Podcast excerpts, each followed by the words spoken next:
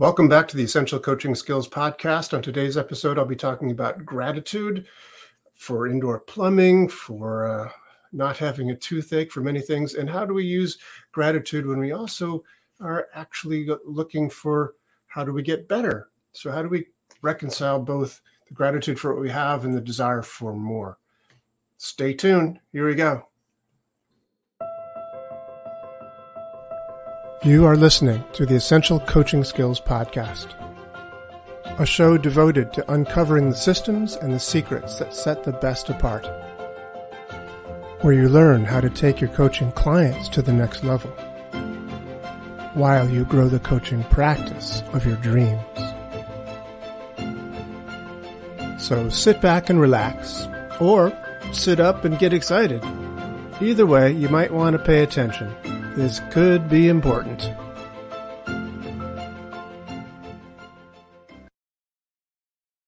Wow, I just realized I'm wearing the same shirt I was wearing in that intro that was recorded like 10 years ago. Okay, so maybe it's time to get a new shirt or just be grateful for this one lasts so long. That's it. Yeah. So, um, gratitude. I, in my most recent uh, uh, newsletter, wrote a little brief story about how in the past few days, weeks, we've had some well issues. We live in a little country house up here in Ulster County, and um, you know most most everyone up here uses a well, and uh, and ours has always been rather uh, unproductive. It's run dry a few times. Uh, there's a lot of drought going on right now, as you are probably aware, not just here in this vicinity, but lots of parts of the United States. So, um, not surprising and ours has been r- running dry more regularly than just recently. So we had a guy come out and look at it, and he said, "Well, yeah, it's um, it's not doing very good. It's filling up at a slow rate. He could measure it with his good old fashioned common sense. I don't know exactly. He dropped a penny in it and listened for how long it took, and etc. Anyway, we we um, made some changes, but finally he came out and said, "Well, we don't." We don't need to re-drill a new hole. We just need to um, make this one more, productive. So they did this thing called hydrosurging, I believe it was called, where they would bring the same rig that they would drill with, but instead of using a drill bit, they put like this rubber plunger at the bottom of this apparatus and just put a lot of chlorine in it and plunged it for hours and hours and hours for three days. And yeah, it's working better. It tastes a little chloriney at this point, but um, we're working on that. But still, it's it's amazing to have running water where for days, you know, we were flushing the toilet by put, pouring pouring a bucket of water down the toilet. Thankfully, it still worked when you did that. Yeah, that could have been worse. And you know, showering was impossible. The pump just was removed from the well, so it just there was nothing, no running water whatsoever. So we are you know getting bottled water from Lowe's home store and you know heating it on the stove if we wanted it to be warm and whatever. So it was it was an eventful, interesting week, which made me all the more grateful to have indoor plumbing. Indoor plumbing is one of those things that we often take for granted. You know, my wife and I often give thanks for indoor plumbing. And and I remember once I mentioned this in the newsletter. Um, a number of years ago, I was working with this power team um, doing a basket brigade for Thanksgiving and you know we all gathered at this house and people were putting together baskets to give out to people who needed needed the food. And um,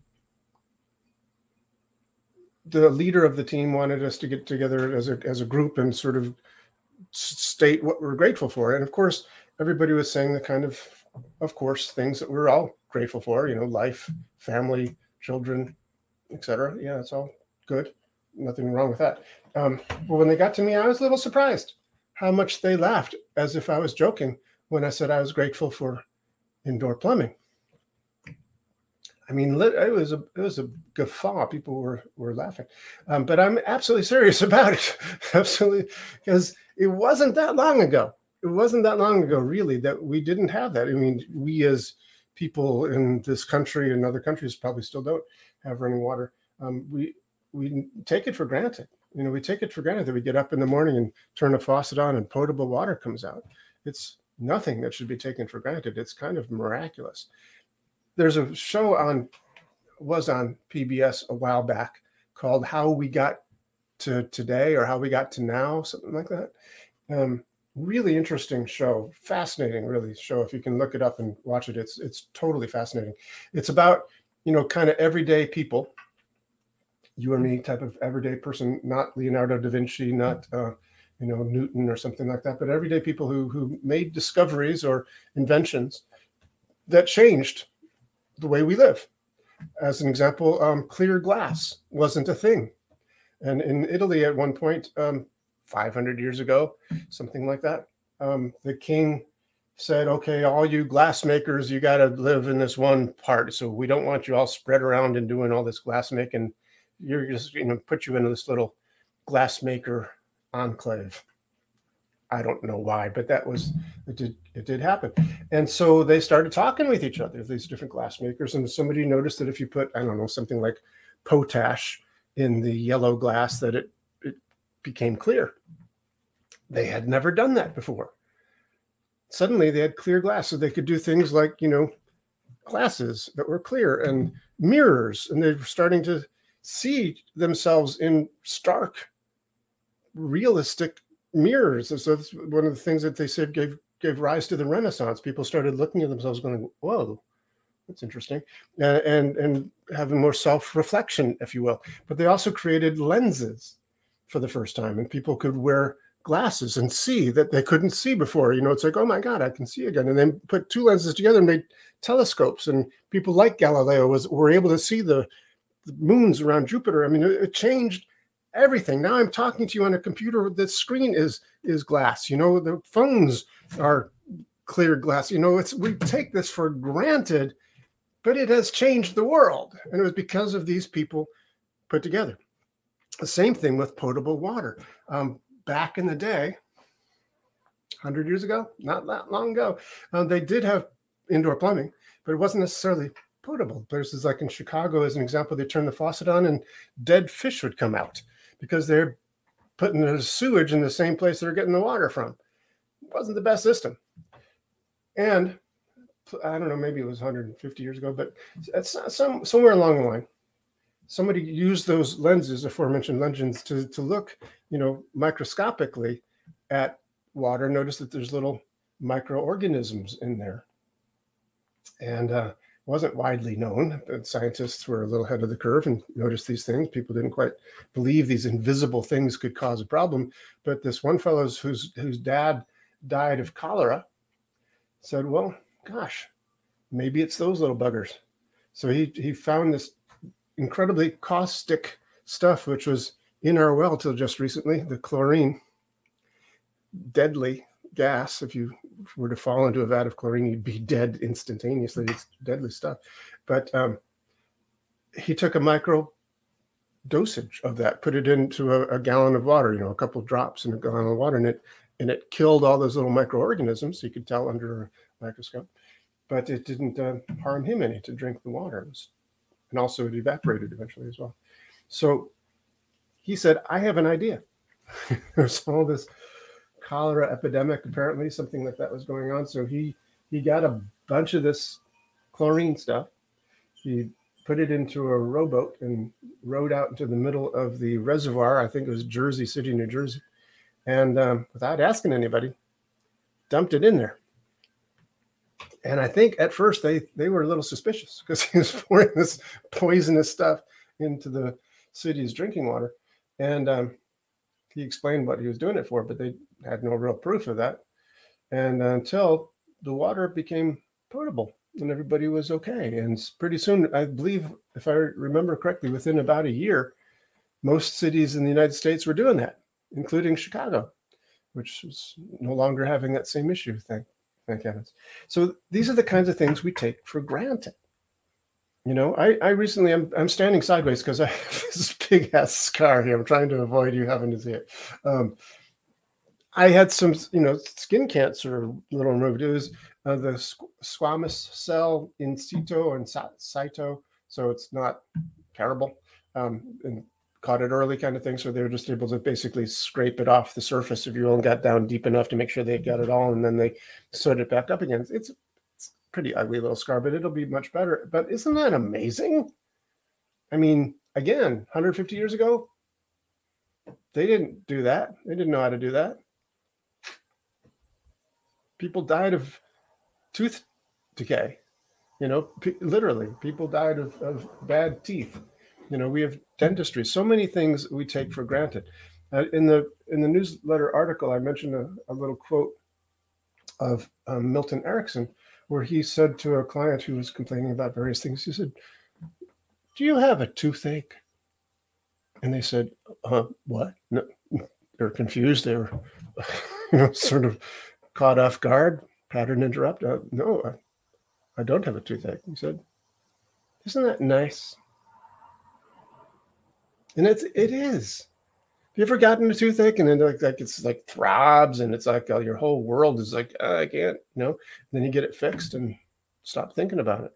Paper cuts, same thing. It's like this little stinking thing hurts so much, but band-aid on a few days later, it's gone. You don't think about it anymore. But how many times do we give thanks that we don't have a toothache or we don't have a you know ingrown toenail or whatever when we don't have those things? We don't do it because we don't think about it. So, one of the things I like to do on a regular basis is to revisit the morning questions. I've told you about these before in previous podcasts, but basically, the idea is this that your brain, the human brain, all brains probably, have a system in it to focus on what it deems to be important. Um, I believe it is referred to as the reticular activating system.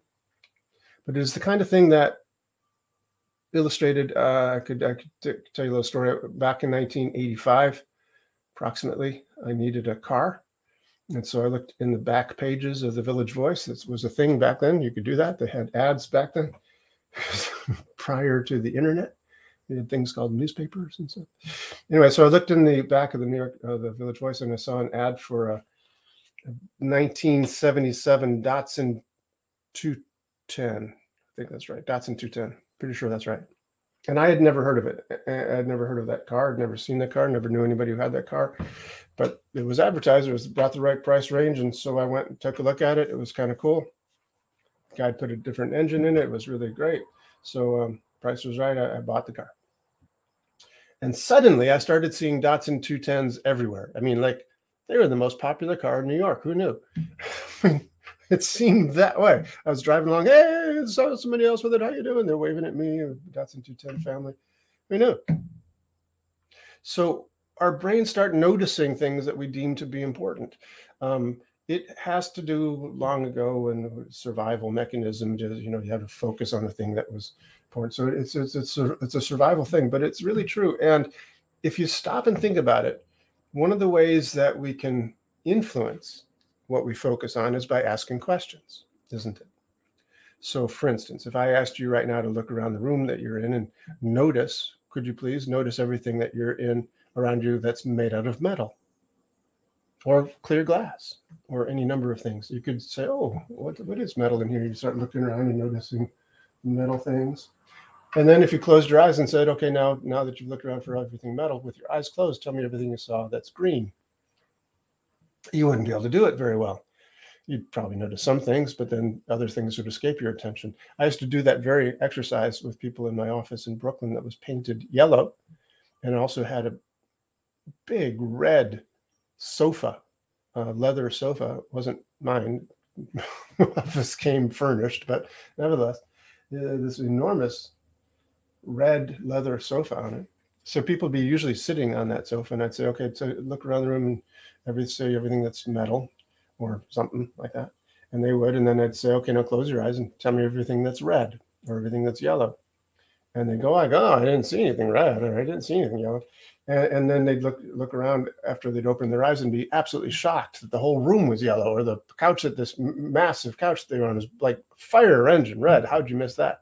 You know, and, and I amazing, really, frankly, that they missed that. And it often did. Shocked the the bejesus out of them. We're no different. We focus on the things that we deem to be important, and much of that is because of the question we ask ourselves: What's what's good about this? What's bad about this? Why does this always happen to me? When is this going to stop? Whatever. And your brain is a question answering device. So if you ask it those questions, it will want to answer them. It will try its best, level best to answer them for you. it may be answers that are totally wrong, but you believe them because you've heard them maybe your whole life. I've said this before. Bears repeating, you know, because a lot of these beliefs we are put into our unconscious minds by uh, repetition through what I call amateur hypnotists, our parents and teachers and elder siblings, etc. So by asking better questions, you get better answers. What am I happy about? What's good about this? What am I grateful for? Which brings me to the gratitude question. What am I grateful for? If you stop and think about that, you know, little things, clear glass, running water, indoor plumbing, indoor plumbing, amazing thing. You know, stoves that work, you know, refrigerators that work. It really wasn't that long ago that we didn't have refrigerators. Uh, the ice industry um, was something that we had up here in the Northeast and other northern states in Canada, I'm sure. Um, and ice was delivered. There were icemen, you know, that came and delivered big chunks of ice, and you put it in your ice box. Didn't have refrigerators, you know, air conditioning. Air conditioning has revolutionized the way we live. Not necessarily 100% great, but great for sure if it's in the middle of a heat wave and you got no other alternative. It's like, yes, thank God, or whomever, you know, call, call Coldier or whoever the inventor was um, for air conditioning. Amazing, amazing stuff that we take for granted. But when you ask the question, what am I grateful for? Maybe you'll stop and think about those things. Maybe they'll come into your mind and you can start feeling that feeling of gratitude. It's useful, it's valuable, it's nice, it's good. Good to feel that sense of gratitude because it helps you remember that we are very fortunate people. If you're listening to this podcast, then you are a very fortunate person. Not to be listening to this podcast necessarily, but the ability to, right? This technology that we have. I'm sitting here, standing actually, but you know, talking into a, a computer in upstate New York and wherever it is that you're listening to it at whatever time you're listening to it, it's kind of neat that you're able to do that, isn't it? And many other podcasts by many other people for entertainment purposes, for learning purposes, for anything else. What are you grateful for? Write it down. Be aware of it. Be aware of it and let it guide you. Let it help you feel like, yeah, as much as I maybe need to make more money need to have more clients maybe i need to you know do more things right now i'm very fortunate aren't you? So you can do that by asking those questions. I, i'd love to make a morning ritual out of asking questions like what am i happy about? What's what's good in life? And what am i grateful for is one of my favorites.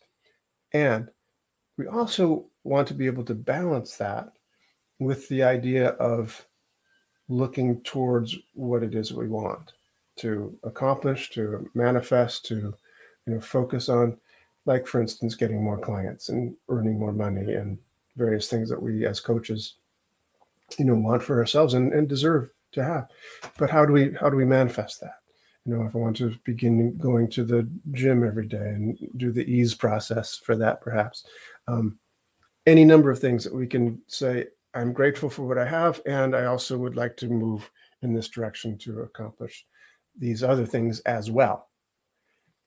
So, in Ericksonian hypnosis, there is this concept of having both at the same time, that your conscious mind likes to work things in an either or kind of logic base, that your other than conscious mind, as Dave Dobson referred to it, is perfectly amenable to a, um, a both and awareness that things can both be good and bad at the same time, black and white, off and on, in and out at the same time. Doesn't make sense consciously. To the conscious mind, it makes sense. I can't be off and on at the same time. That's ridiculous. Black and white at the same time? No, it's black or white. Everybody knows that. The other than conscious mind goes like, yeah, okay, it's it's good. So it's it's a really valuable thing to have this both and awareness um, in a variety of circumstances. Um, it's not all or nothing. It's not black and white. It's it's not good or bad. It's it's both good and bad. It's a very valuable um, come from place to be coming from. And when it comes to the feeling of gratitude, I think that sometimes I can get to the place where I feel like I don't need anything else. And there's truth to that. I think it was the, oh gosh, which comedian was it? There was a comedian, Joey, uh, somebody will know. Um, he said, I have all the money I need. I have the, I have the money. I have all the money I need for the rest of my life, unless I buy something. If I buy something, uh, all bets are off. But I have all the money to last me for the rest of my life, unless I buy something. Um, yeah, and and uh, you know, sometimes when I'm feeling real gratitude for things, I feel like yes, I have everything. I've I've got indoor plumbing. I've got a phone with clear glass on it. I've got electricity. Know, I've got a piano. I've got a a, wife who loves me, and you know, I've, I've got everything I need, right? And I'm intensely grateful for every bit of it. Let me tell you. And I also want to make more money, right? Don't you? We all want more.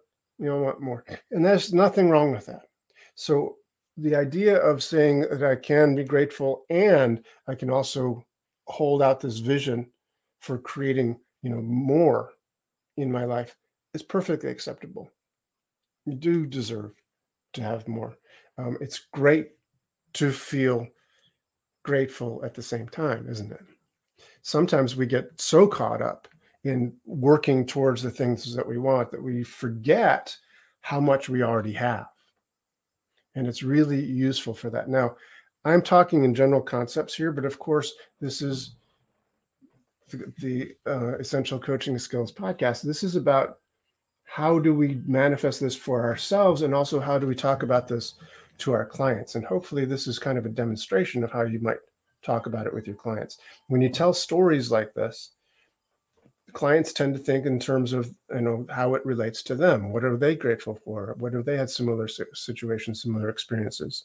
So you, this is exactly how you talk about it with clients. And then you can also you know prescribe maybe for a week or 21 days or you know very many days it takes to build a new habit that they start their day with a like a gratitude journal or end the day it's a great way to end the day as well by the way a gratitude journal when you're going to sleep at night to think about all the things you're grateful for it's a great way to go to sleep at night so that is my epistle for today Thank you for tuning into the Essential Coaching Skills podcast. And by the way, just real quick, um, we are going to be having a summit in a few weeks, but we, I think I mentioned this, d- decided to postpone it until September because um, people are going away. People are away a lot. Maybe you're listening to this on a beach someplace, and that's great. But uh, people will want to be there for the whole, I hope, you know, day. It's one day, but it's still going to be a day of action packed, fun filled uh, talks and interviews and demonstrations and things from the um, coaching world called the How to Make a Lasting Impact Summit. I think we're just calling it the Lasting Impact Summit, but it's in response to a survey I did a few months ago about, you know, what would you most like to learn? And people said, I'd like to learn how to make a lasting impact. So the Lasting Impact Summit will be coming your way shortly. But for right now, thank you for tuning in to here, and I hope to see you again real soon. This has been the Essential Coaching Skills Podcast. Thank you for being here. It's a pleasure seeing you again. Hope to see you again real soon. Come back next week when we have another gripping and exciting episode of the Essential Coaching Skills Podcast. And if you want to, you can find out more about us, each and every one of us, at essentialcoachingskills.com.